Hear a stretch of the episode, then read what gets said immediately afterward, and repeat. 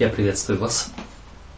У нас время для того, чтобы мы э, опять возвратились к нашим урокам субботней школы. И мы продолжаем нашу тему ученичества.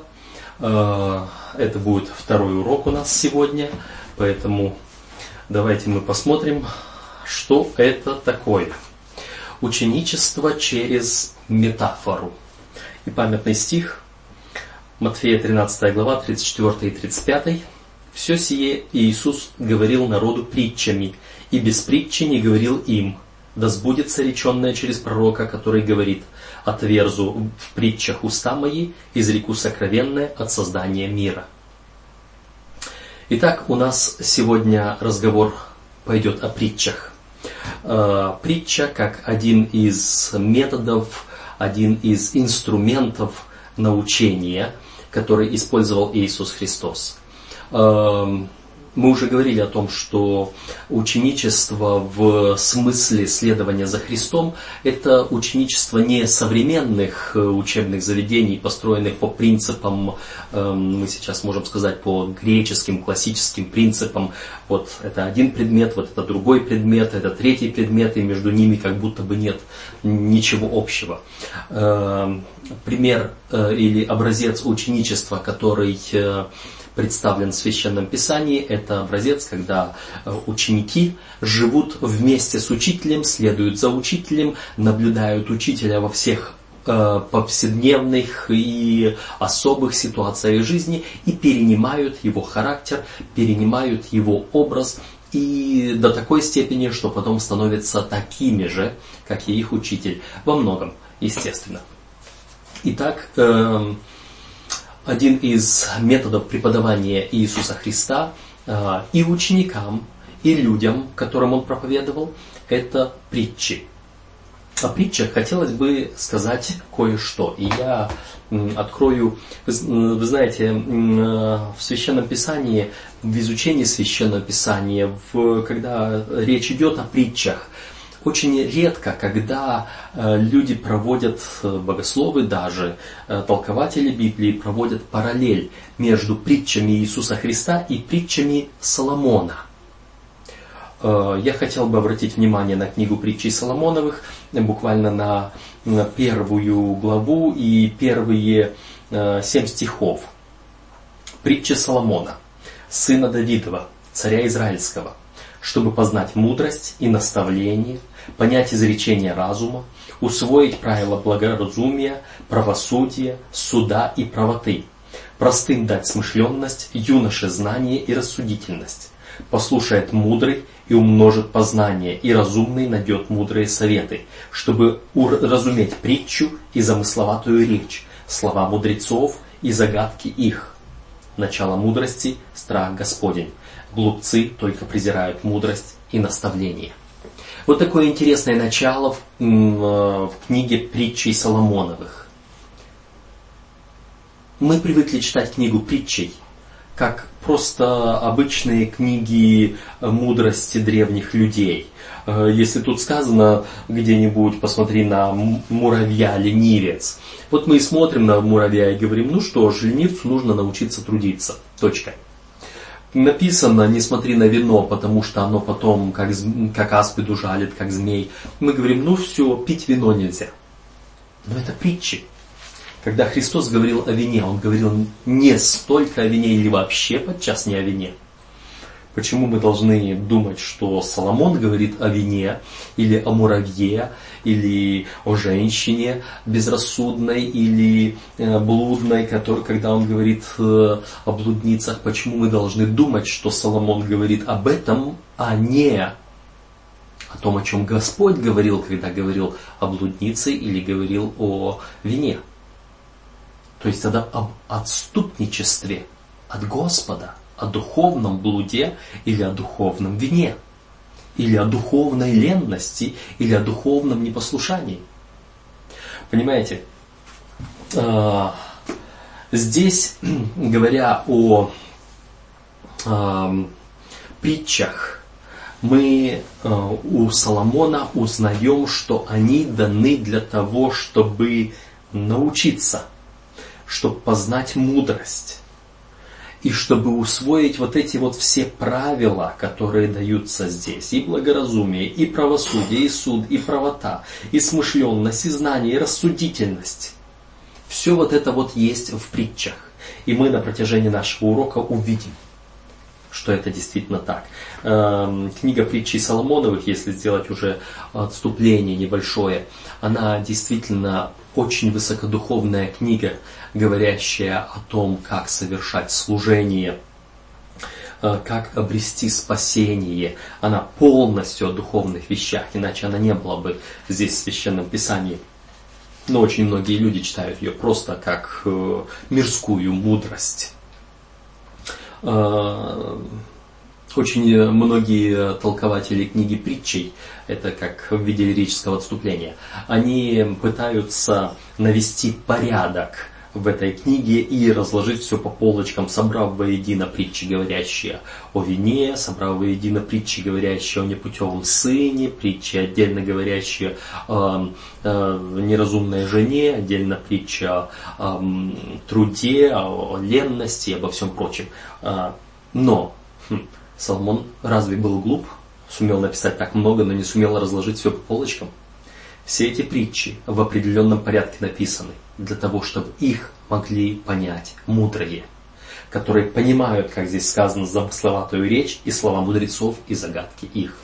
Так вот, Иисус Христос однажды говорил, почему Он говорит эм, притчами вот этому народу, всему, почему ученикам говорит прямо, а народу притчами, Иисус ответил, чтобы они не поняли.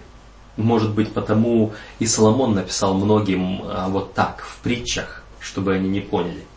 Но смотрим. Притчи. Христианство разумно и логично. Ум нужно развивать. Однако один только разум не может в полной мере передать целостность человеческой личности – в отличие от роботов, запрограммированных на конкретные логические процессы, люди способны любить, чувствовать, обижаться, плакать, заботиться, смеяться и представлять. Поэтому Иисус преподносил вечные истины так, чтобы они касались не только интеллекта. Иисус говорил через наглядные примеры, взятые из повседневной жизни, чтобы достичь людей там, где они находились. Дети и взрослые могли понимать глубокие истины, переданные в притчах, обернутые образами и метафорами. Очень многие вещи, которые нам кажется, что мы можем а, прекрасно понимать, э, понимать, э, когда мы разговариваем друг с другом, на самом-то деле мы не очень можем понимать. Мы только предполагаем, что человек, которому мы говорим, понимает, что мы говорим, что мы имеем в виду. Например, когда я говорю, что я переживаю, что это означает? То же самое означает, когда вы говорите, что вы переживаете. Когда я говорю, что я об этом волнуюсь, значит ли это то же самое, что и вы подразумеваете, когда вы говорите, что это, что вы волнуетесь? Э, вот эти абстрактные понятия, я не могу прочувствовать то, что чувствуете вы. Ко мне э, зачастую подходит мой сынишка и говорит, папа, меня болит. Вот тут болит. Я его спрашиваю, как? Ну, ну болит. Как болит? Ну как болит? Ну болит меня и все. Я говорю, боль бывает разная. Болит так, как колет, болит так, как режет, болит так, как давит, болит так, как это, как то. Ну, он пытается мне объяснить, как его болит. И уже оттуда я пытаюсь представить, что он чувствует себя. Как он себя чувствует и что там у него может болеть. Вы понимаете, да, о чем я говорю? То есть есть целый ряд вещей, которые, при которых мы используем одно и то же слово, но никто не может ручаться, что мы в этом слове подразумеваем именно то, что другой понимает. Потому что мы никак не можем передать свои чувства иначе, как только вот некоторыми образами. То же самое мы можем сказать и о духовных вещах. Э, люди сегодня спорят, допустим, в нашей церкви о природе Бога, о триединстве Бога. Бога три, Бог один, э, три личности, а как это понять? Один в трех, три в одном, три Бога или один Бог с тремя лицами или, или вообще как? Или по очереди. понимаете, спорить-то не надо, но мы и знать не можем. Из того, что мы читаем в Священном Писании, мы никогда не узнаем до тех пор, пока не будем там. Э, и там мы тоже всю вечность еще будем познавать Бога. Поэтому есть вещи, о которых нам лучше не стоит говорить. Есть вещи, которые нам как-то передаются через метафоры, через образы, через притчи, через символы. И мы их домысливаем в меру своего понимания, э, в меру своего знания, в меру своей мудрости. И даже при этом мы не будем понимать абсолютно одинаково. Э, притча все-таки имеет, или символизм какой-то все-таки имеет куда больше возможностей к тому, чтобы мы понимали один и тот же предмет одинаково, чем наши абстрактные слова. То есть, когда я говорю, что э, я беспокоюсь о чем-то, я могу привести пример из жизни, показывая, вот смотри, как вот этот человек беспокоится об этом человеке, или вот это животное беспокоится об этом животном, э, мы уже можем показать, и человек, два человека, смотря на одно и то же действие, мы можем увидеть, что они более-менее ощущают то же самое. Хотя и здесь мы знаем, что люди разные. И что два человека могут по-разному оценивать одну и ту же ситуацию, и одна и та же ситуация может по-разному откликаться в их душах. А, поэтому все равно притча – это наиболее конкретное истолкование абстрактного понятия. Потому Иисус и избрал эту притчу для того, чтобы рассказать нечто о неизвестном для нас и непонятном для нас духовном царстве Бога. Но не только в этом эм, суть притчи. Не, притча нужна не только для того, чтобы эм, нам попытаться показать что-то эм, непонятное. Кстати, говоря об этом, э, приведу пример притчи, которая так и не отвечает на вопрос, что это такое. А, потому что мы с этой притчей а, мы не можем мы не можем понять абсолютно всего в силу своей ограниченности – Э, как бы э, притчами Иисус Христос не говорил о Царстве Божьем, что такое Царство Божье. Царство Божье подобно горчичному зерну, Царство Божье подобно закваске, Царство Божье э, подобно неводу. Я иногда могу спросить, а скажите, в Царстве Божьем где вот эти нитки или дырки, которые у невода? А в Царстве Божьем что означает дрожжи и что означает муку? И так далее Э, мы должны иметь некое общее представление, и мы можем мыслить только в рамках нашего ограниченного понимания и сознания.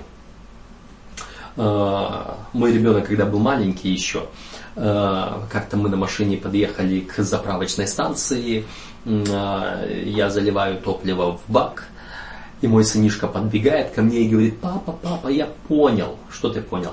Я понял, от чего у машины колеса крутятся. Я говорю, ну и от чего? А вот ты вот сюда бензин залил, и отсюда колеса крутятся. Для его маленького уровня, для его понимания, это было, этого было достаточно. Вот сюда льешь бензин, и вот здесь колеса будут крутиться. Но если он подрос чуть больше, ему этого недостаточно. А как этот бензин приводит во вращение колеса. А потом уже о том, что там есть мотор, а потом, что в этом моторе есть поступательное движение поршней, там уже нужно показывать на педалях, как педали могут работать на детской машинке, и от этого крутятся колеса, там какие вот эти э, кривошипные шатунные механизмы.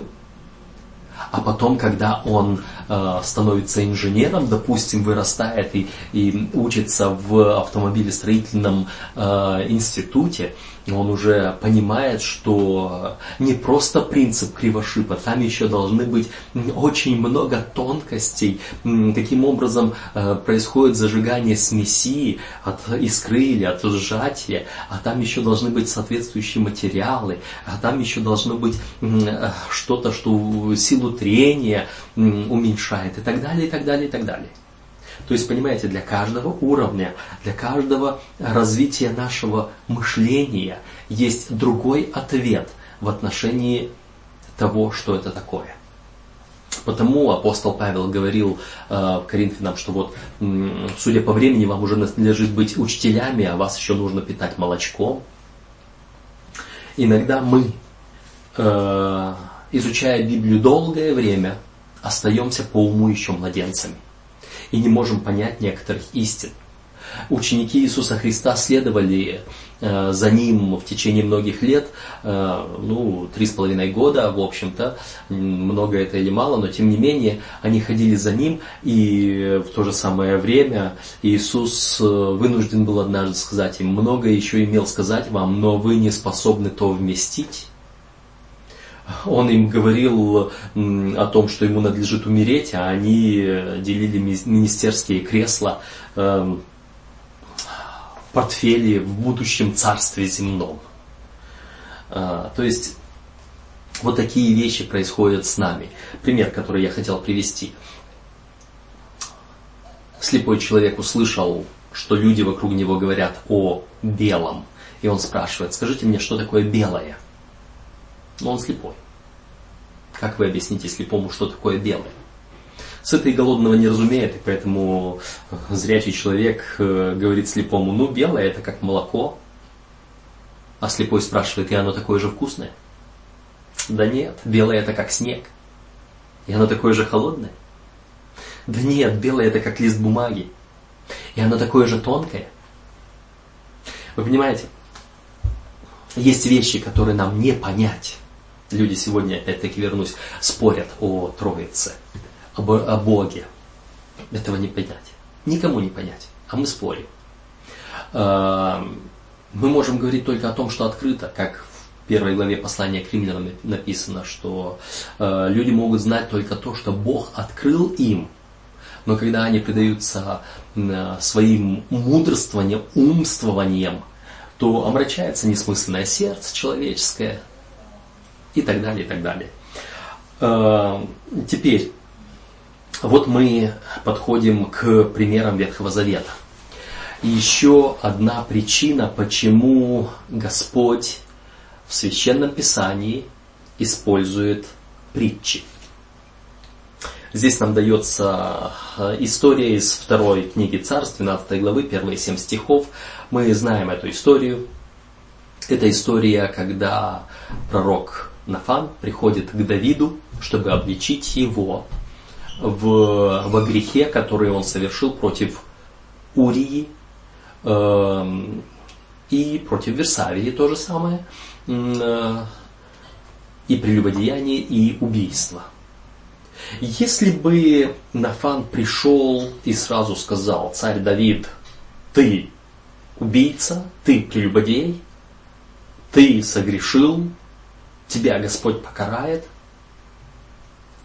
может быть, он э, наткнулся бы на доброе расположение царя и на понимание, хотя боюсь, что он не пришел к тому же результату, к которому пришел, привел Давида вследствие того, что он рассказал ему притчу или басню.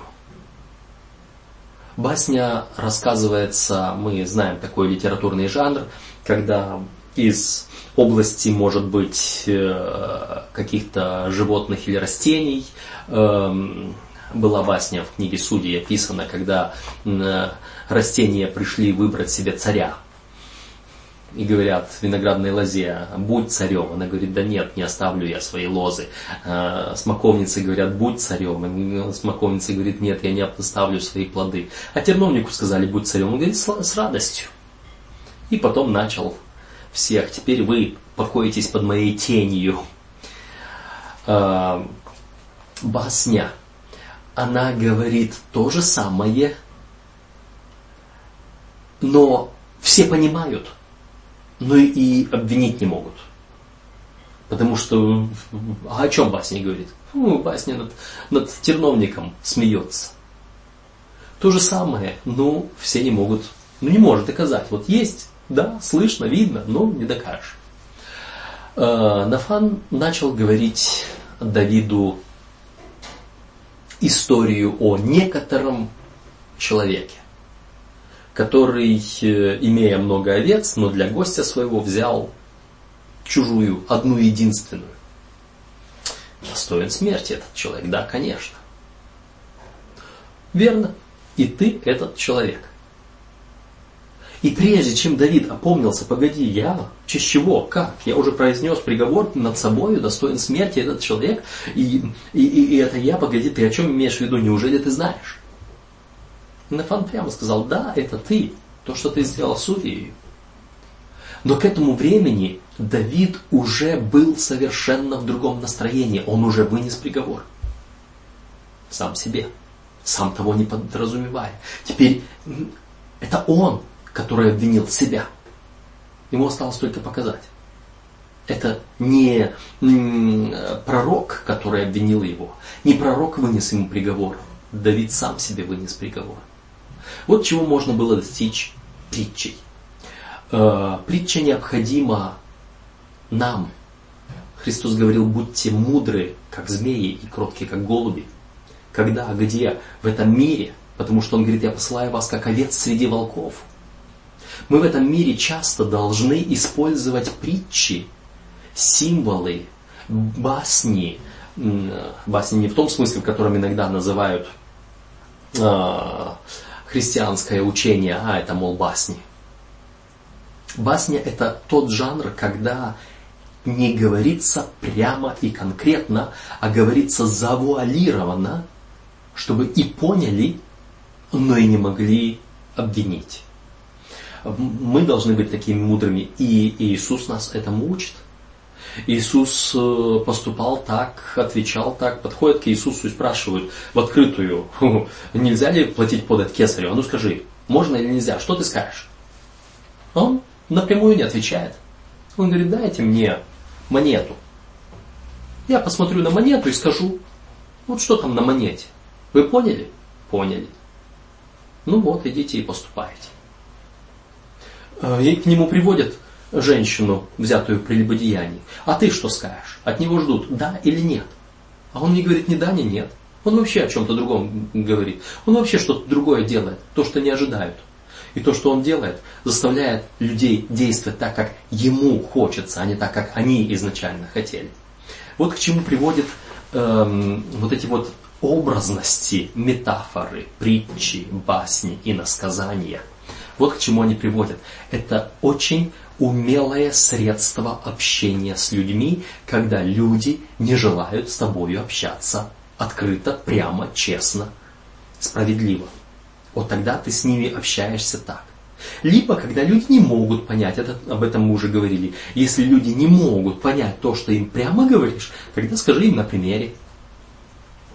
Эм, здесь э, притчи даны еще Исайя 28 глава 24 по 28 стихи.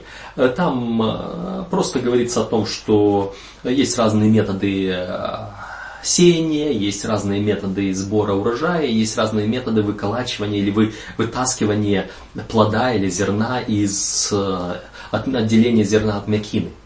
Для одного нужна молотушка, для другого нужны эти зубчатые колеса, для одного нужно э, глубокие борозды, для другого нужно ровно, э, ровная поверхность земли, для одного нужно сеять рядами, другое нужно разбрасывать по месту. Э, это говорит о том, что мы разные, что к нам по-разному доходит истина, что мы должны быть мудрыми в том, какой подход мы используем. Э,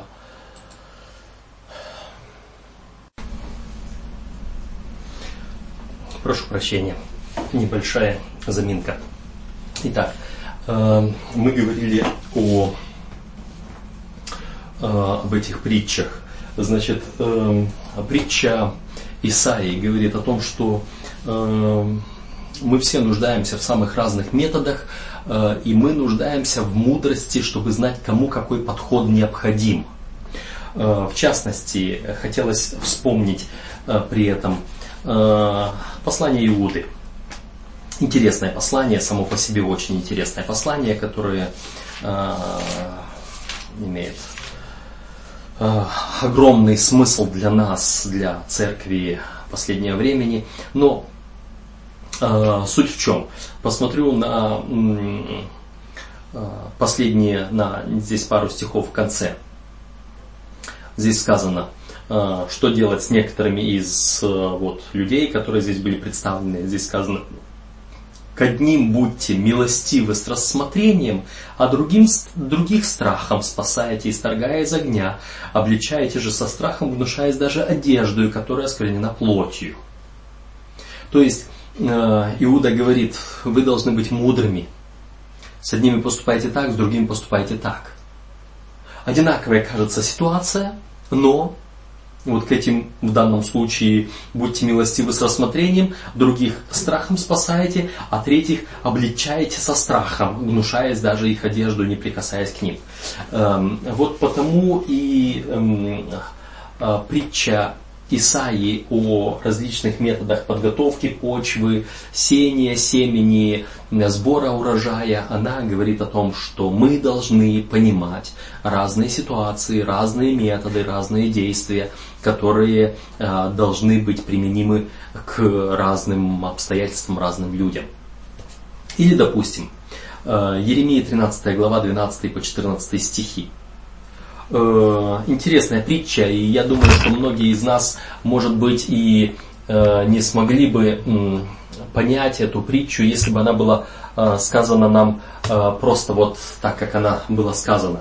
Он говорит, всякий винный мех вином наполняется. Ну да, да, конечно. И ему отвечают, да, мы знаем. И что из этого? Он говорит, а тогда я напою вином и накажу их, и сокрушу их, и, и не помилую их. То есть эм, иногда эм, может быть вот это иносказание, оно должно также и захватить внимание, обратить на то, чтобы люди задумались, подожди, а что он хочет сказать? Если я просто прямо скажу э, человеку о чем-нибудь, он забудет. А если я дам ему какую-то яркую зацепку, подчас непонятную, может быть. Он заинтересуется, он переспросит меня, и уже из-за этой зацепки до него дойдет. Он будет вспоминать опять, о чем говорилось в этой ситуации. Э, или еще одна притча, Иезекииля 15 глава, 1 по 8 стихи. Э, значит, э, говорится о том, что дерево виноградной лозы непригодна ни на что, только для огня. Из дерева виноградной лозы, ну, вы знаете, из куска дерева можно многое чего сделать. Выточить, выстрогать, выпилить, приладить куда-то вместо чего-то, возьмите в конце концов как палку, возьмите его как подпорку, как еще что-нибудь. Виноградная лоза, я не знаю, к чему можно ее пристроить. Э, единственное, может быть, из тонких э, прутьев виноградных э, плетут корзины, это все максимум, что я видел. Э, какие-нибудь украшения делают, все. А чтобы в дело какое-то серьезное, то есть использовать как древесину, как дерево, как для того, чтобы из него что-то выстрогать, какую-то деталь сделать, какую-то подпорку, какой-то... Написано даже в качестве гвоздя его не используешь. Э, только на огонь. И вот потому, если скажут, так вы виноградная лоза, можно понимать по-разному. С одной стороны, Христос говорит, я лоза, а ветви, но с другой стороны, когда обращает внимание на вот эту деталь, тогда с вас не возьмешь ничего. Вы ни, ни на что не пригодны, вас только в костер. А, вот э, такие э, разные символы, разные вести, которые можно передать, использовались в Ветхом Завете. Э, нам дается за воскресенье пару вопросов. Почему иллюстрации истории могут быть могущественным инструментом передачи истины? Кое-что мы об этом говорили, об этом можно поразмышлять еще. Вот. Какие истории вам особенно нравятся, почему, поделитесь вашим ответом и так далее. Эм, я хотел бы э, здесь э, привести пару примеров, может быть, эм, того, как иносказания нам помогают сегодня понять э, нам, людям, живущим в другое время, э, понять э, некоторые абстрактные вещи. Допустим, я себе здесь отметил два примера иллюстрации или притчи. очень многие люди э, время от времени спрашивают, да и в Библии этот вопрос есть у апостола Павла, говорят, как из мертвых воскреснут? Как вообще возможно воскреснуть из мертвых?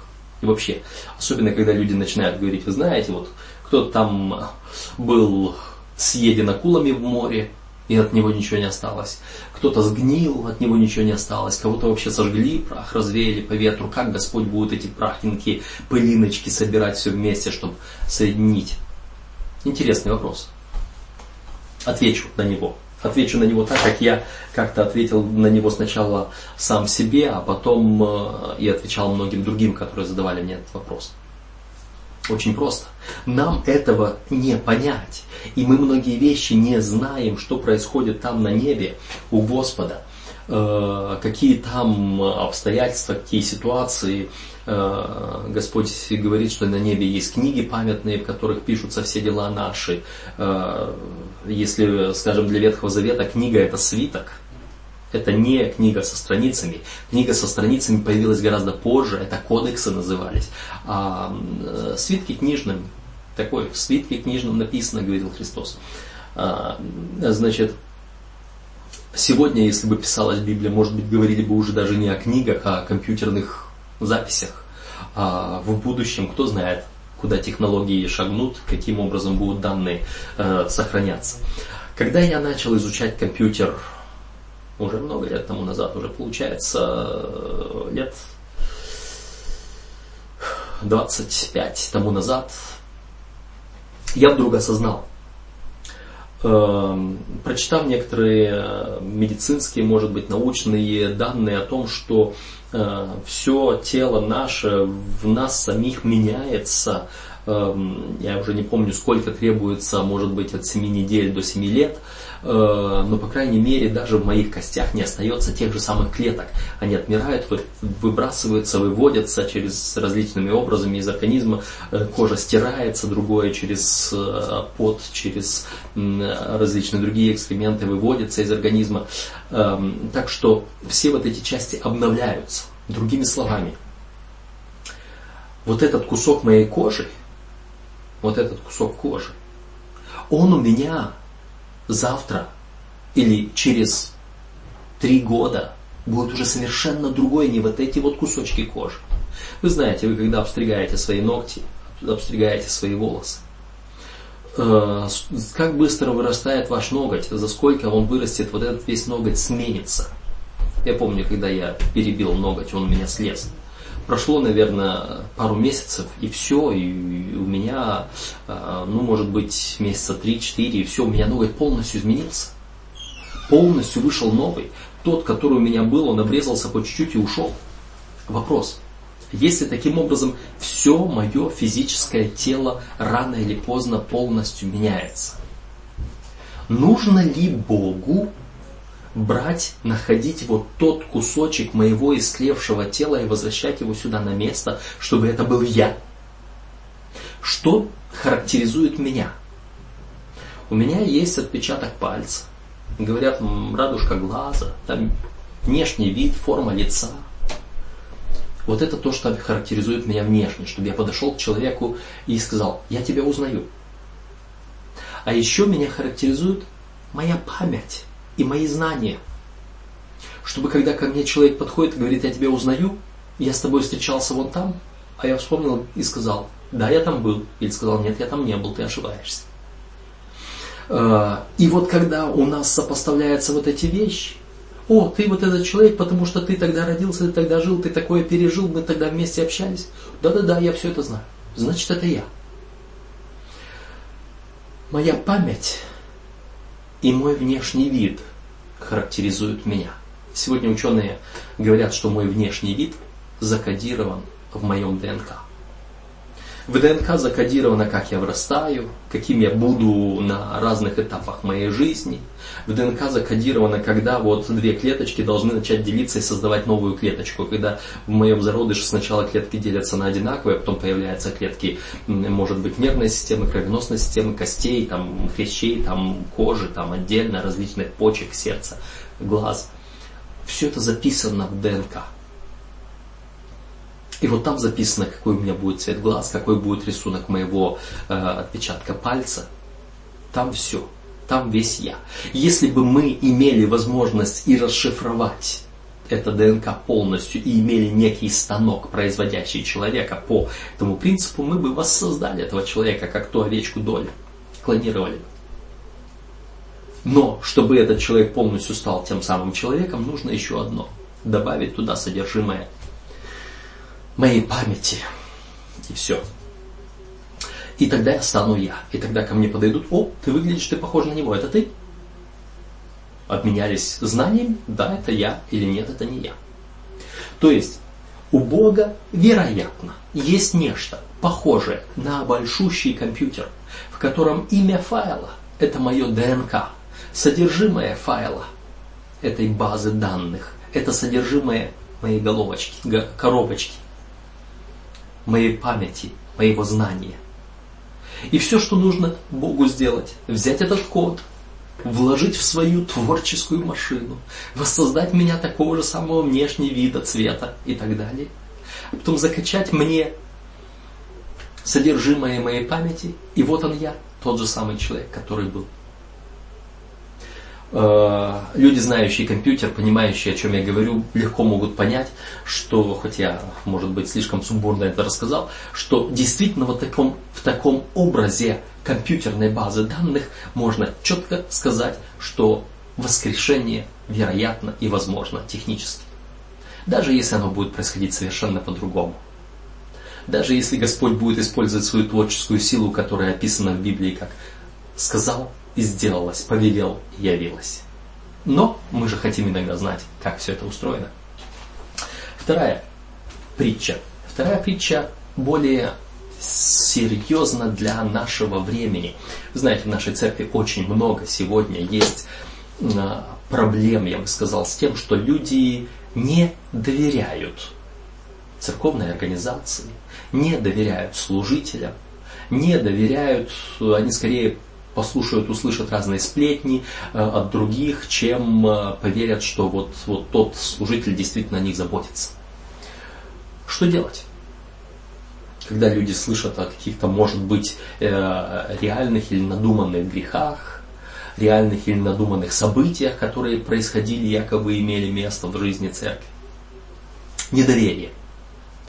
Я в свое время столкнулся с группой людей, которые вроде бы стали верить э, ложному учению, но когда я копнул глубже, я понял, что они просто не доверяют пастору церкви. Они просто спрашивают, почему от нас скрывают тайну. И я тогда, поговорив с ними, задаю вопрос. Вот представьте себе, э, вы молодая семья, муж, жена, у вас дети-подростки. И у вас есть какие-то ссоры, споры, какие-то недопонимания. Э, вот предположим, э, идете вы по улице, мирно, держите друг друга за руку или под руку, вы идете муж с женой. Но, как это иногда может случиться, навстречу идет некоторая размалеванная красавица, и глаза мужа ее просто проводили – в это время жена дернула его за рукав. Между ними прошла некоторая перепалка, они поняли друг друга, да, извини, увлекся, засмотрелся, да. Бывает. Прости. Хорошо.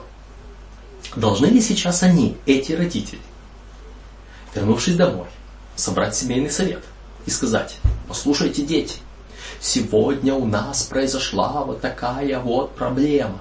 Ваш папа засмотрелся на чужую женщину, и я должна была его одернуть. Мама должна была одернуть, и немножко прошла перепалка, и вот из этого следует то и другое, третье. Должны ли они отчитываться перед детьми?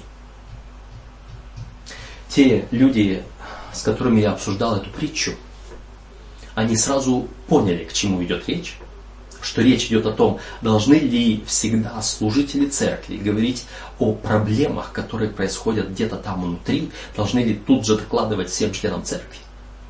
И они тут же отреагировали и говорят, ну, эм, разве что дети оказались свидетелями этому. Я говорю, хорошо, Без проблем меняем картину. Вы идете впереди, ваши двое детей-подростков ведут следом за вами, они заняты чем-то своим, но тем не менее они следом, следуют за вами, они видят многие вещи. Тут происходит то же самое. Они увидели. Мама дернула папу за рукав, папа что-то повернулся, между ними произошла некая перебранка.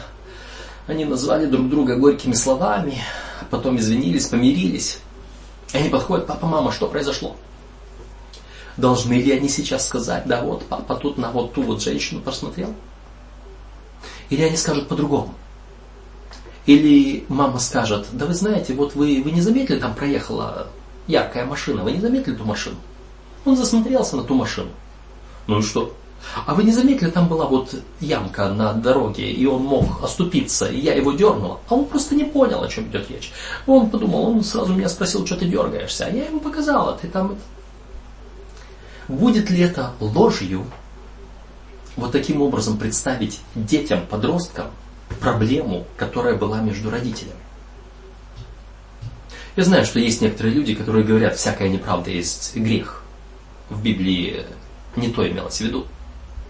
В Библии нету заповеди «не лги», в Библии есть заповедь «не произноси ложного свидетельства на ближнего твоего». А ложное свидетельство – это то свидетельство, которое унижает или ложно представляет характер вот этого человека перед другими. И скажи, мать, э, детям своим правду, что отец ваш вот такой, она бы представила отца своего в таком ложном свете детям, что дети не смогли бы равняться на него или наоборот стали бы еще хуже, чем... Вы понимаете, да? Э, Библия учит нас быть мудрыми, Библия учит нас что дети не всегда должны э, понимать и быть вхожими вот в эту проблему, которая есть между отцами, между родителями. Психология нас этому учит, дух пророчества нас этому учит. Э, и поэтому вот таким образом скрыть от детей то, что на самом деле произошло, если вопрос, если конфликт исчерпан, это нормально это вполне нормально. Эм, поэтому то, что иногда мы, рядовые члены церкви, не всегда можем увидеть, что происходит там за кулисами, нам не всегда докладывают все детали проблем. Не обязательно со служителями, иногда с другими членами церкви. Э, у какой-то семьи проблемы. Туда отправляется пресвитер, пастор или диакон. Они не должны, они не имеют права докладывать всем, даже, может, на членском совете, на совете церковном. Могут знать только несколько и рекомендовать. рекомендовать то или иное действие. Потому что выносить чужие грехи, чужие ошибки на публику запрещено. Бог сам скрывал грехи грешников. Той же самой Марии, блудницы, Марии Магдалины. Христос скрыл ее грехи. Он не выставил их на показ. Грехи многих других людей. Того же самого Давида, Нафан и Давид. Он не пришел и не начал трубить везде трубою. Он разобрался с ним, а все остальные могли и не понять. Э, что понимали слуги Давида, когда умер э, младенец, первенец от Версавии? Когда они думали, вот он не поднимает, не умывается, не, не ест хлеба, ничего, пока дитя э, жило, а сейчас оно умерло, мы боимся ему что-то сказать. Но когда сказали, он повел себя странно. Он, он только сказал, я, пока дитя жило, я думал, что смилуется надо мною Господь. А сейчас что? То есть они не понимали и не знали проблемы, которую знал Нафан и Давид и Версавия. То есть, что я хочу сказать? Используя вот такие примеры, мы можем убедить человека в том, эти люди потом согласились, что да, нам не обязательно знать все проблемы, которые где-то происходят, все детали. Мы будем доверять церкви. Проблема была исчерпана, все конфликты решены в дальнейшем. Мы можем добиться вот такими притчами, такими примерами и насказаниями того, чего невозможно добиться прямым диалогом, убеждением. Ну, вы понимаете, если вам не скажут, это будет для вас лучше. Он скажет, что нам будет лучше. Мы хотим знать, мы имеем право знать и так далее.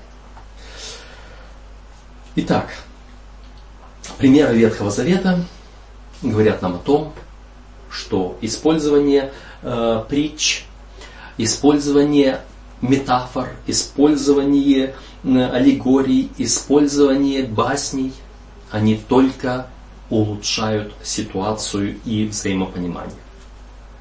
Архитектурная мудрость. Матфея 7 глава, 24 по 27 стихи. Эту историю знают и все наши детки, которые поют песенки. Один построил свой дом на песке, да? Это могли понять все. Если бы Христос начал говорить о том, что вот ваше понимание истин должно быть фундаментальным, вы должны понимать, на чем вы стоите, вы должны строить на фундаменте хорошего знания Бога, знания Библии, они бы не поняли. Но когда он им рассказал вот эту притчу и сказал, что вот ты построил и ты построил, у тебя ветер подул, вода пошла и все снеслось, а у этот стоит, почему? Основание, и здесь нет основания. Тогда уже можно говорить и о духовных вещах. И просто можно сказать, вот в духовной жизни то же самое. Ваше строение, ваш дом, который вы строите, вы э, как живые камни устрояете из себя дом духовный, говорил апостол Петр. Все. И человек начинает понимать, и он, человек сразу задает вопрос, а что есть фундамент? Ну, а с фундаментом легко. Другая притча. Камень, который отвергли строители, он стал глобою угла. А кто этот камень? Иисус Христос. Ага, значит на нем надо строить. А как это так? Если спросишь, как это на Христе строить, у нас есть такой христианский жаргон, не все его понимают. Но этот христианский жаргон выходит из вот этих притч, которые мы читаем в Священном Писании. И он становится нам понятен. Когда мы погружаемся вот в эти притчи, когда мы погружаемся вот в эту, э, вот это иносказание, эти метафоры, в это все, мы начинаем понимать то, что другим становится, является не настолько понятным. Почему э, Господь использовал именно такое? Здесь написано, в древности грамотность была скорее исключением, чем правилом. Вообще философы, философы этого мира, э, греческая философия, она далеко зашла. И, между прочим, э, чем больше человек философствует, вот говоря о чем-то таком абстрактном, вы знаете, я в одно время немножко увлекался философией увлекался такими абстрактными понятиями, но понял, что на этом сам себя запутаешь. И, и потому, когда мы приземляем наши пояснения, наши знания вот такими вещами, а не просто высокопарными словами, значения которых люди не понимают. Вот когда мы вот это приземляем, тогда мы можем четче вырисовать наше понимание. Да, сегодня грамотность уже повыше – во многих местах. Э, сегодня мы все можем читать книги, много различных книг. Сегодня информации так много, что просто невозможно за ней угнаться. Э, но раньше это было сложнее. Но даже и сегодня при множестве информации, и насказании, притча, символизм, образы все еще является хорошим средством для познания. Луки 14 глава 27 по 33 стихи. А, значит, э, какие здесь уроки можем подчеркнуть из этих историй? Две истории. Если кто захочет строить башню и не сядет, не почитает прежде. Или если кто захочет пойти на войну и не сядет и не, не, расчислит, не, не исчислит свои силы прежде, может быть ему стоит послать прошение о мире. Строительство предполагает подготовку. Эм, война предполагает подготовку. Предполагает расчет сил, средств, возможностей, способностей. Ученичество здесь сказано тоже требует подготовки. Подготовки именно просчета. Смогу ли я? А готов ли я пожертвовать тем или другим? Вы знаете, я занимаюсь интернет-евангелизмом. Э, в этом году уже 14 лет исполнилось с тех пор, как э, я э, создал свой первый христианский сайт, на котором писал толкование Библии, отвечал на вопросы. И тогда я сел и просчитал вначале. Я решил, что это от меня займет, по крайней мере, один день в неделю. Я должен буду полностью посвящать этому. И я согласился. Пусть я должен этим заниматься. Я буду этому посвящать время. Я знаю, чем, во что это выльется. Это потребует от меня столько-то денег, это потребует от меня столько-то времени, столько-то усилий. Мне придется отказаться от многих вещей, может быть от времени, проведенного с семьей, может быть от некоторого отдыха, я буду заниматься этим. Я должен расчистить. Потому что потом может наступить время, и у меня вообще-то было однажды такое время, когда я увидел, что все, уже в немоготу, я не могу больше тянуть, у меня не хватает силы. Я стал думать о том, что как бы прекратить вот это интернет-служение, но понял, что не получается мосты сожжены, назад пути нет. Если я сейчас его прекращу, то может быть это мое служение, эти люди, которые уже тысячи людей, которые э, заходили на мой сайт, которые слушали, э, читали мои э, проповеди, духовные наставления, ответы на вопросы, это все может вдруг перейти совершенно к другим людям, которые проповедуют ересь, если я захочу просто их вот так оставить. Уже невозможно. И мне нужно было дальше идти, пересчитывать свои силы, смотреть, искать подмоги, искать помощи. И слава Богу, Господь давал мне помощь. И сегодня вместе со мной трудится большая команда людей. И вместе мы делаем то дело, которое мы должны были делать. Эм, то есть вот это иносказание, вот эта притча говорит о том, что у вас будут трудности, у вас, вы должны, прежде чем начать что-то делать, вы должны увидеть цельную картину, что это вам обойдется, сможете ли вы это, готовы ли вы на это. Иисус побуждал своих слушателей увидеть всю картину, а в ней значительное место также занимали самопожертвование, страдание, унижение и отвержение – еще раз заметьте, что Иисус предпочел передать эту весть, используя метафорический язык, хотя он мог просто перечислить перечень трудностей, которые ожидали его учеников. Почему? Потому что когда мы сразу говорим, вот это будет то, то, то и то, человек может э, неправильно понять. Неправильно понять, как ему передать, какая это будет трудность. Для одного человека вот это трудность, а вот это не трудность. Э, один, для одного человека, допустим, э, много ходить пешком в каком-либо проекте, он скажет, не выдержу, если там не будет э, автомобиля или, по крайней мере, какого-то другого транспорта, я этим не займусь. А другой скажет, Хм, пешком ходить. Подумаешь, я только об этом и мечтаю, мне не нужна машина, я, я лучше, мне все равно нужно двигаться. То есть, ходить пешком трудно или не трудно? Для одного трудно, для другого это в радость. Одного в тягость, другому в радость. То есть просто перечислить, какие будут трудности, человек может сразу не, созна- не осознать. Или подчас мы иногда с детьми, особенно так бывает, разговариваем, говорим, слушай, там будет такая-такая проблема. Он не осознает. Да разве это проблема? Не играй на дороге, потому что там опасно. Фу, какая опасность? Что там опасность? А, то есть человек, пока не столкнется сам лично, он не может осознать всего, будем говорить, всего масштаба проблем и сложностей. А когда Господь говорит вот в таких метафорах, что сложности могут быть, и вы должны их просчитать, тогда человек начинает думать, а какие сложности могут быть здесь. И Христос, кажется, не назвал их, но человек уже понимает, и до человека доходит, что нужно быть готовым к различным трудностям. И тогда он читает другие места, сравнивает с жизнью других людей, чего только стоит 10 глава послания к евреям. И все, человек начинает задумываться, что может с ним случиться насколько он к этому готов. Сельскохозяйственные аналогии. Матфея 13 глава с 1 по 30 стих. Две притчи. Эм, две притчи. Одна притча о сеятеле семени. Одно семя упало при дороге, другое на каменистую почву, третье в тернии, четвертое на добрую почву. И каждое одно завяло, другое было заглушено, третье затоптано, четвертое птицы поклевали, другое принесло плод. Э, какая притча? Какое понимание?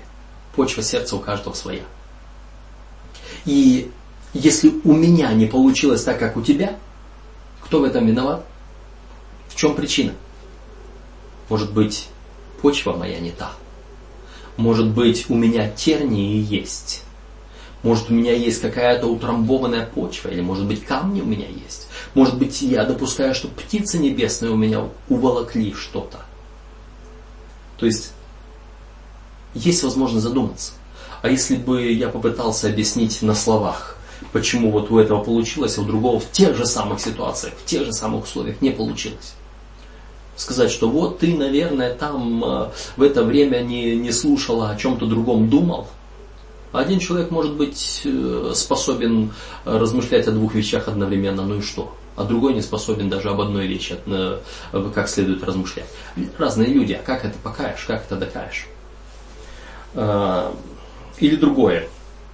Другая притча здесь же. Значит, посеяли слуги семя доброе, а ночью пришел враг и посеял злое семя. И слуги говорят хозяину, мы пойдем выдергаем. Он говорит, нет, не надо. Потому что вы не сможете легко разобраться. Что одно, что другое. Выдергивая одно, вместе с ним выдерните и другое. Или перепутаете, или корни переплелись, и выдергивая одно, другое выдернете. Не надо. Оставь до жатвы. Жатва покажет, что доброе, что худое. Иногда вот этих вот два растения, выросшие, они настолько похожи друг на друга или настолько тесно переплелись друг с другом. Вырывая одно, повредишь другому.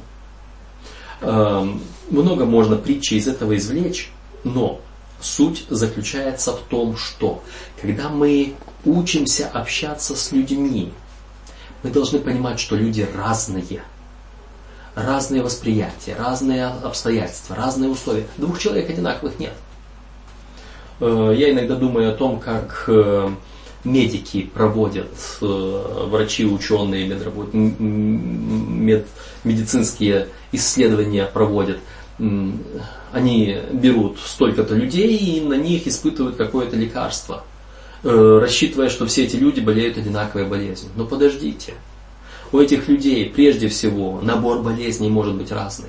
У них разная иммунная система, разный, разный уровень, разная предрасположенность к болезням, разные, в конце концов, вы знаете, веселое сердце благотворно, как врачество, унылый дух сушит кости. У них разные обстоятельства в жизни, один веселый, другой унылый. У одного есть еще помимо этого какие-то обстоятельства в жизни, которые его смущают, э, которые заставляют его переживать, и от этого его болезнь усугубляется. А у другого нет, у другого наоборот радость, которая поддерживает его дух. А ученые их всех под одну линейку, и они только рассматривают только один аспект у каждого, игнорируя все другие моменты, все другие характеристики, которые имеют подчас огромнейшее влияние. И не мудрено, что картина получается искаженной. Э, мы работаем с чем-то более серьезным, чем со временным здоровьем. Мы, являясь учениками Иисуса Христа, мы должны других делать учениками Иисуса Христа, приводить их, их к спасению. И вы, наверное, неоднократно сталкивались в своей э, работе, в своей миссионерской деятельности в том, что вы хотите человеку открыть, вам кажется, вот вы вот-вот-вот-вот привели человека ко Христу, а человек вдруг раз и резко ушел, и вы сидите и думаете, а что же ему не понравилось? Что ему не понравилось? Что вы не учли, что вот с ним этот метод не сработал, и что он не остался, что ему это не понравилось, а наоборот что-то другое. Вот э, разная почва, разные характеры, разные э, житейские обстоятельства. Вот в этой сельскохозяйственной аналогии они показывают, что мы очень многого можем не знать, но мы должны быть готовы учиться, терпеть, знаете, как тот же самый э, труженик, который упорно, упорно трудится над растением, несмотря ни на что, несмотря на разный климат, разные природные явления, разные обстоятельства, погоду и все прочее. Он трудится, он делает свое дело, надеясь на урожай. То же самое должны делать и мы. Потому что мы сами ученики Христа, и мы учимся делать других учениками Иисуса Христа.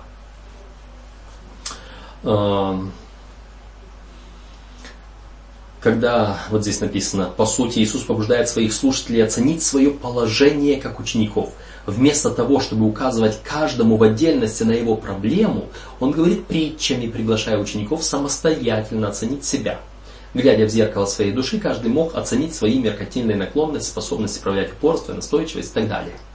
То есть вот, когда ученики слышали вот эти притчи о сеятеле, о семени, вот они могли это все э, о себе подумать, оценить. То есть притча и насказание, она гораздо больше побуждает человека к размышлению и к оценке себя, и к анализу, чем если бы им было разжевано и сказано конкретно.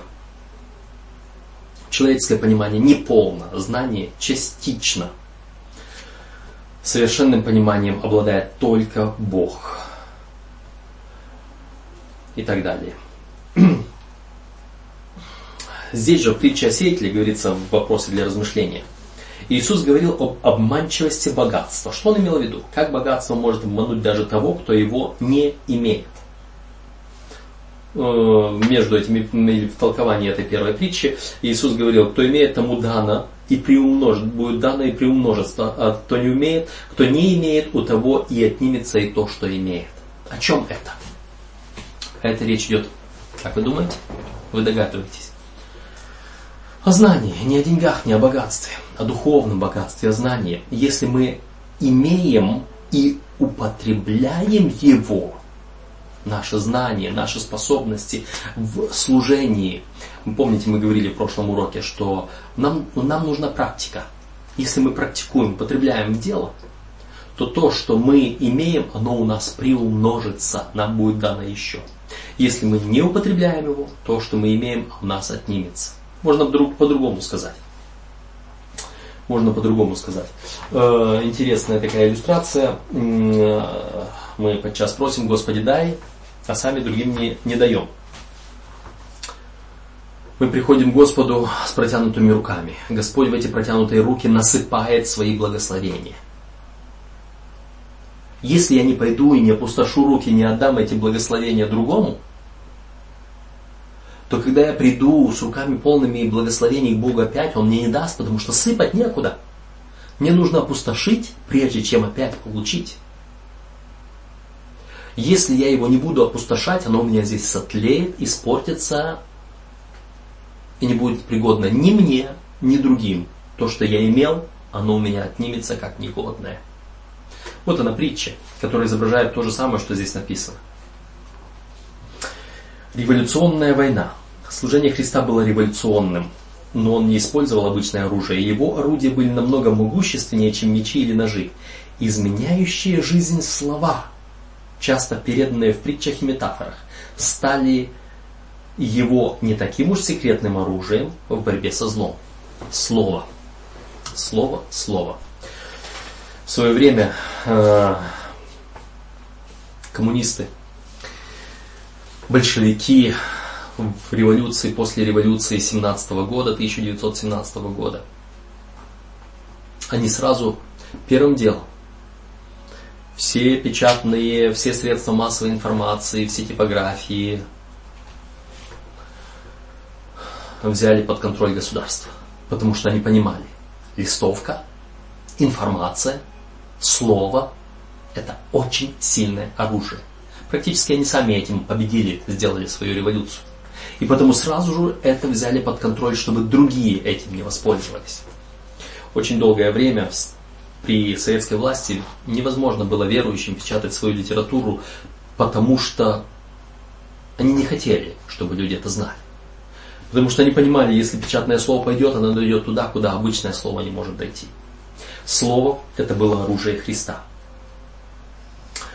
Тактика и стратегия Христа застигла многих религиозных врачей врасплох. Они были слабо подготовлены, чтобы противостоять силе его общения с народом. Многие его притчи содержали вести, которые работали против вождей.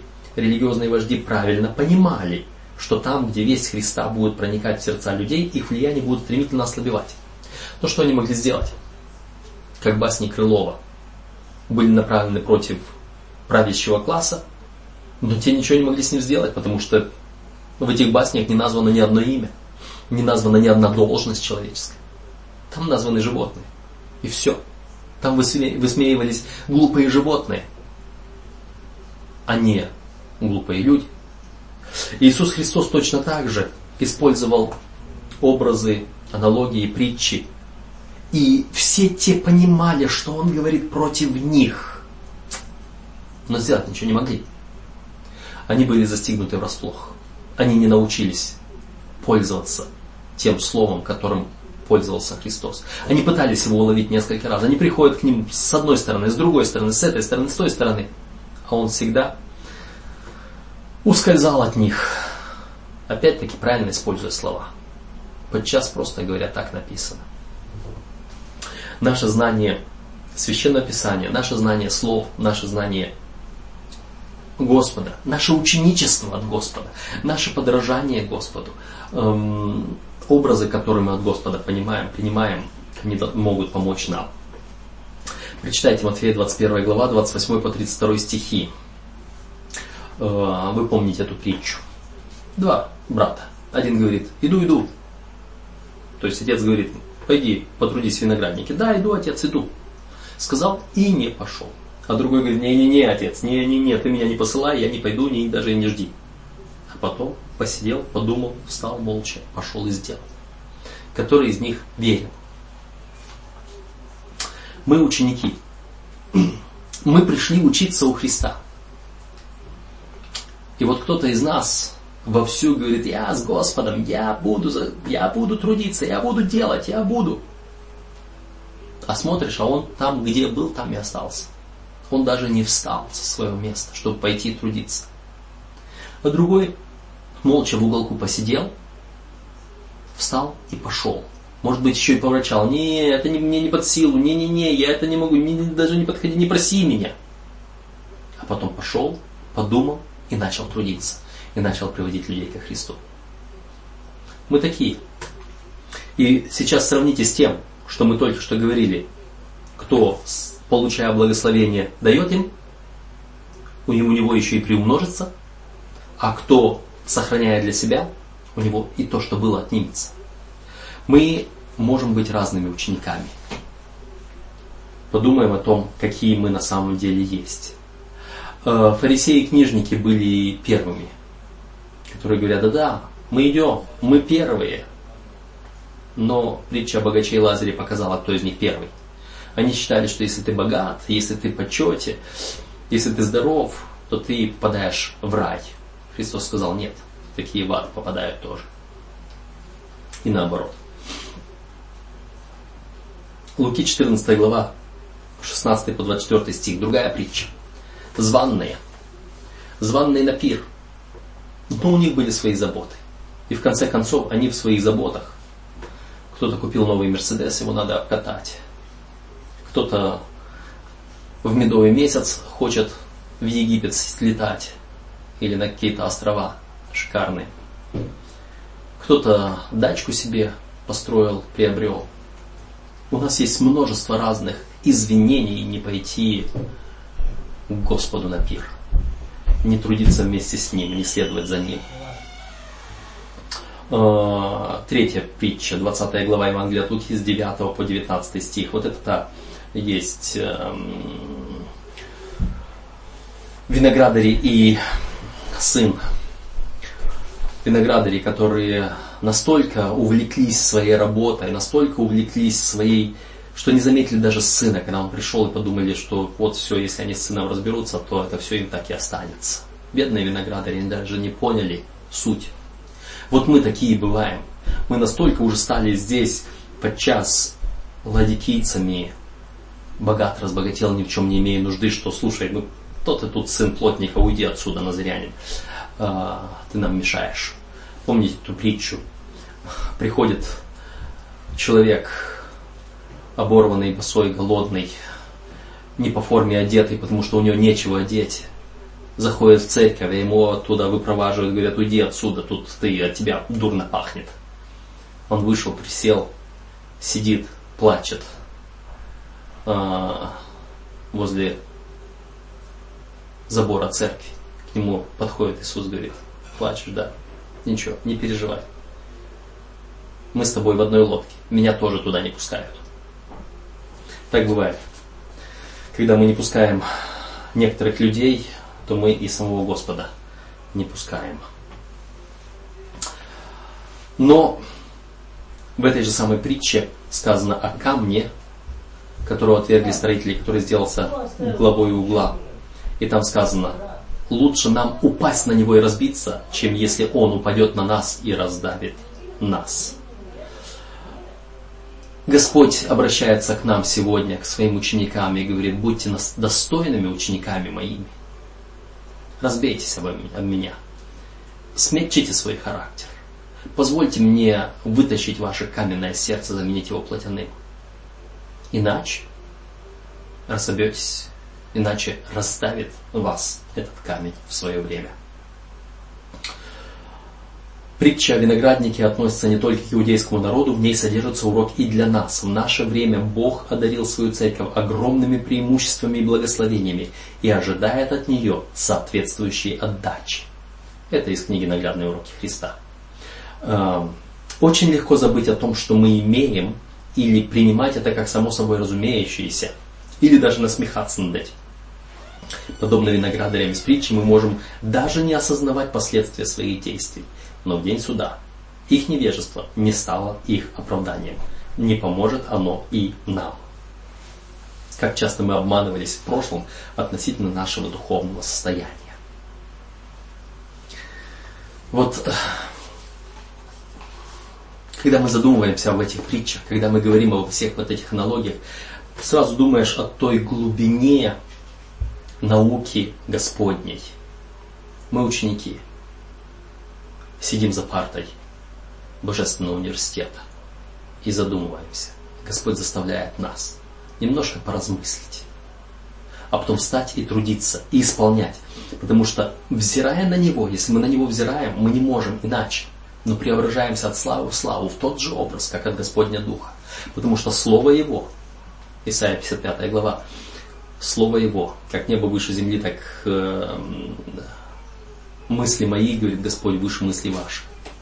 И слово мое, он говорит, исходит из уст моих и не возвращается ко мне тщетным, но оно идет и совершает, пока не совершит то, для чего я его послал. Когда Господь сказал, что ему нужна красивая земля, земля совершилась, сделалась. Слово Божье обладает силой преобразовывать нас если только мы позволяем Ему это, если мы на самом деле подлинные ученики нашего Господа. Творческое наследие Христа.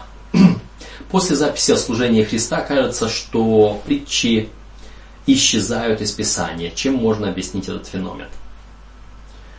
Эм, да, кажется, после Евангелий притч больше нет. Может быть, потому что ученики не были настолько профессиональны, как сам Господь. Они тоже еще многому учились. Но иллюстрации не заканчиваются. Мы находим иллюстрации самого разного рода иллюстрации и в книге Деяний, и в посланиях Павла, и в посланиях других апостолов, потому что образы, ну невозможно, мы уже с вами говорили об этих образах. Невозможно быть без них. Итак, что мы видим? Э, хотя Павел писал немного по-другому, он был более таким сухим богословом, э, хотя половина, больше половины книги Деяний вращается вокруг апостола Павла, его описание тоже такого сухого. Тем не менее, Павел, тем не менее, часто прибегал к метафорам, сравнениям и другим литературным приемам. Допустим, нам предлагается Римлянам 7 глава, первые 6 стихов. Он там говорит, жена свободна, когда муж умер. Так и мы, когда умираем для закона, мы больше не связаны с законом, мы можем быть свободны для жизни в благодати Христовой. Как понять вот эти проблемы между законом и благодатью, между нашим отношением со Христом? Это такая абстракция. Но как только его при, применишь, приравняешь к семейной жизни, о, все понимается легко. Или же 1 Коринфянам 3, 10 по 15. Э, кто на каком основании строит? Один строит на значит, из сена, другой из соломы, третий из дерева, четвертый из драгоценных камней, из золота, из серебра. Потом будет видно, кто из чего строит. И сразу становится понятно, из чего строится твоя духовная жизнь. Вы как живые камни. Помните сказку про трех поросят? Один построил из сена, подул, шло. Другой построил из льда, солнышко пригрело, все растаяло. Третий построил из камня. до сих пор стоит. Эм, или же 2 Коринфянам 5 глава, первые 10 стихов. Э, значит, он говорит здесь, размышляет, размышляет о хижине своей плотской. Хочу разрешиться. Есть хижина вот здесь, есть хижина небесная, есть дом здесь.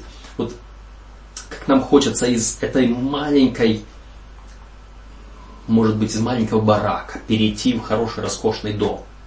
Так хочется человеку выйти отсюда, из этой тесной обители земной и водвориться там у Господа. Как можно об этом говорить понятно э, в простых словах? А вот в этих метафорах и насказаниях. Другие авторы об этом говорили. Э, Иаков, если в ваше собрание войдет человек с золотым перстнем, люди сразу понимают, богатый человек. Э, Иакова, первая глава, он пройдет как цвет на траве. Он придет, он исчезнет, как цвет на траве. Мы сразу знаем, как, как долго цветет трава. Быстро уходит все. Э, другое в Иакова, 3 глава, 4 стих. Вот, к примеру, корабли. Э, корабль маленьким э, рулем управляется, а наш язык. Или видение Петра. Для того, чтобы как мог Христос сказать Петру, что все, вот пора переходить к язычникам и не считать их нечистыми людьми, как только через нечистых животных и так далее. Далее предложено, выберите несколько из предложенных текстов и найдите в них метафоры, какие вести содержатся в этих стихах, какие образы используются, чтобы передать весть. Деяние 10 глава 9 по 16 стихи. Это те же самые нечистые животные, нечистые люди. Или же Иакова 3 глава 3 по 12 стих. Там удила, там руль корабля, укращение животных. Один из, из одного источника не может идти два, две разных воды, из одно дерево не может два разных плода приносить. Это все о нашем языке. Или же Откровение 12 глава 7 по 17 стихи. Дракон, жена, пустыня, вода, земля. Как вот это все можно, как вообще можно было говорить о великой борьбе между Богом и сатаной? Как можно было вообще говорить о преследованиях людей земными властями? Так, чтобы это, вспоминайте наш урок за понедельник здесь, о том, что нам нужно быть мудрыми, потому что иначе вот эта весть была бы извращена, сокрыта, не понята, и удалена, забрана. Нужно было сказать так, чтобы и не обвинили, и чтобы весть осталась, сохранилась. А, Откровение 18, 9 по 20. То же самое. Купцы, торговля, товары. Никто ничего не берет, какое состояние, вот это состояние вот этой вот, э, мы обсуждали э, в прошлом э, сатане от обширной торговли твоей. Мы говорили о том, что эта торговля сатаны, это торговля его товаром духовным. То есть это его попытка свою весть передать другую. И эта торговля его была нечестной, несправедливой. Или, допустим, Откровение 19 глава 11 по 16 стихи. Белый конь, Слово Божье, меч из уст, жезл, точила, который он топчет. Это говорит о победителе, победоносно шествующем Христе, который является Словом Божьим, поражает своим мечом Слова своего, то, о чем мы изучаем сейчас. Каким бы образом мы ни выражали весть, принцип остается той же. Метафоры, сравнения – притчи, аллегории и другие примеры творчества в языке дают нам возможность выражаться понятным, понятным образом. Опираясь на опыт слушателей, Христос и его ученики использовали сравнения и иллюстрации, способствовавшие пониманию истины. Когда это уместно, мы не должны бояться делать то же самое. Э, сегодня мы пользуемся другими притчами, сегодня мы пользуемся другими темами – Э, сегодня, может быть, не все будет понятно современному человеку. Э, современные притчи у Мориса Вендена, они совсем не такие, как библейские. Э, мы иногда сегодня читаем, допустим, ту же самую песню песни и, и думаем, как это Соломон мог назвать свою возлюбленную кобылицей. Для его времени это было нормально, для нашего времени совсем нет. Мы сегодня подобрали бы совершенно другие выражения – А, то есть эм, есть вещи, которые сегодня уже изменились. Сегодня люди живут в городах, сегодня люди пользуются электронными различными приспособлениями, сегодня другие взаимоотношения, сегодня другие проблемы в обществе. Все это мы можем использовать для того, чтобы передавать весть от Господа. Принцип басни остается. Все понятно и ничего не докажешь. Мы и этот метод всякий раз, когда уместно, мы должны использовать. Итак, подводим итог. Иисус стремился пробудить интерес к истине. Он хотел пробудить равнодушных и запечатлеть истину в их сознании. Притчи были популярны в те времена, они внушали уважение и завоевывали внимание не только у израильтян, но и у других народов. Сегодня люди любят короткие рассказы. Сегодня люди любят анекдоты. И мы можем использовать многие из этих вещей для того, чтобы передать именно ту истину, которую, в которой они нуждаются, чтобы после этого они могли задуматься. Правда, мы должны их подавать не в такой же анекдотичном виде, как люди привыкли рассказывать. Посмеялся, пошутил, все и забыл, и, и кроме м, смехотворства ничего из этого не вышло. Нет, мы можем передавать это все в том стиле, с тем намеком, чтобы человек понял, к чему ведется речь. То есть там, где это уместно, мы должны это делать. С другой стороны, люди не были приготовлены к тому, чтобы не только принять, но даже понять те истины, которые Христос намеревался им открыть. Поэтому также Иисус говорил притчами. Сегодня, когда мы э, хотим проповедовать, прошло то время, когда открыто можно было выйти на площадь или арендовать большой зал, и толпы людей приходили бы слушать проповедь, когда просто можно было сказать проповедь об Иисусе Христе. Сегодня это людей не привлечет. Сегодня мы используем другие методы, другие иллюстрации, другие эм, способы для того, чтобы привлечь внимание людей и заставить их задуматься о вечном. И это нормально. А, впоследствии, когда люди встречали в своей повседневной жизни предметы, иллюстрировавшие наставления Христа, они вспоминали слова Божественного Учителя. Это что-то вроде, помните эту сказку, главное не думай о краснолицей обезьяне. И если сказать, что не думай, о, она будет потом везде вспоминаться. Есть разные приемы, которые э, мы можем использовать. Иисус искал путь каждому сердцу, используя разнообразные иллюстрации. Он не только указывал на многогранность открываемой истины, но и обращался к различного типа слушателям с разным уровнем познания и опыта. То есть, когда мы используем вот такие вот принципы, они понятны и ребенку, и взрослому, и ученому, и малограмотному человеку. То есть это универсальный метод. Главное, чтобы он э, затрагивал известные людям повседневные темы, которые они знают. Потому подумайте, какие элементы составляют хорошую историю, как эти элементы работают и как мы можем научиться использовать эти элементы в нашем свидетельстве. Подумайте, какие городские образы можно использовать, можно встретить в Писаниях Павла или любого другого новозаветного автора, и как мы их можем использовать у себя. Подумайте притчу о богаче и Лазаре, э, как использовал эту историю Иисус и какие можем мы извлечь уроки, касающиеся использования вымысла в передаче духовной вести. Вот такие вопросы задаются принципе, сегодня что мы изучили в этом уроке? Мы изучили метафору, один из методов изучения и методов делать других учениками, обучение. Изучение и обучение. Мы ученики у Христа, мы сами учителя, приобретающие учеников. Метафора очень хороший метод – не абсолютно для всех случаев, мы это будем видеть и знать, но там, где уместно, как здесь было написано, мы можем и должны его использовать. Да благословит вас Господь в этом.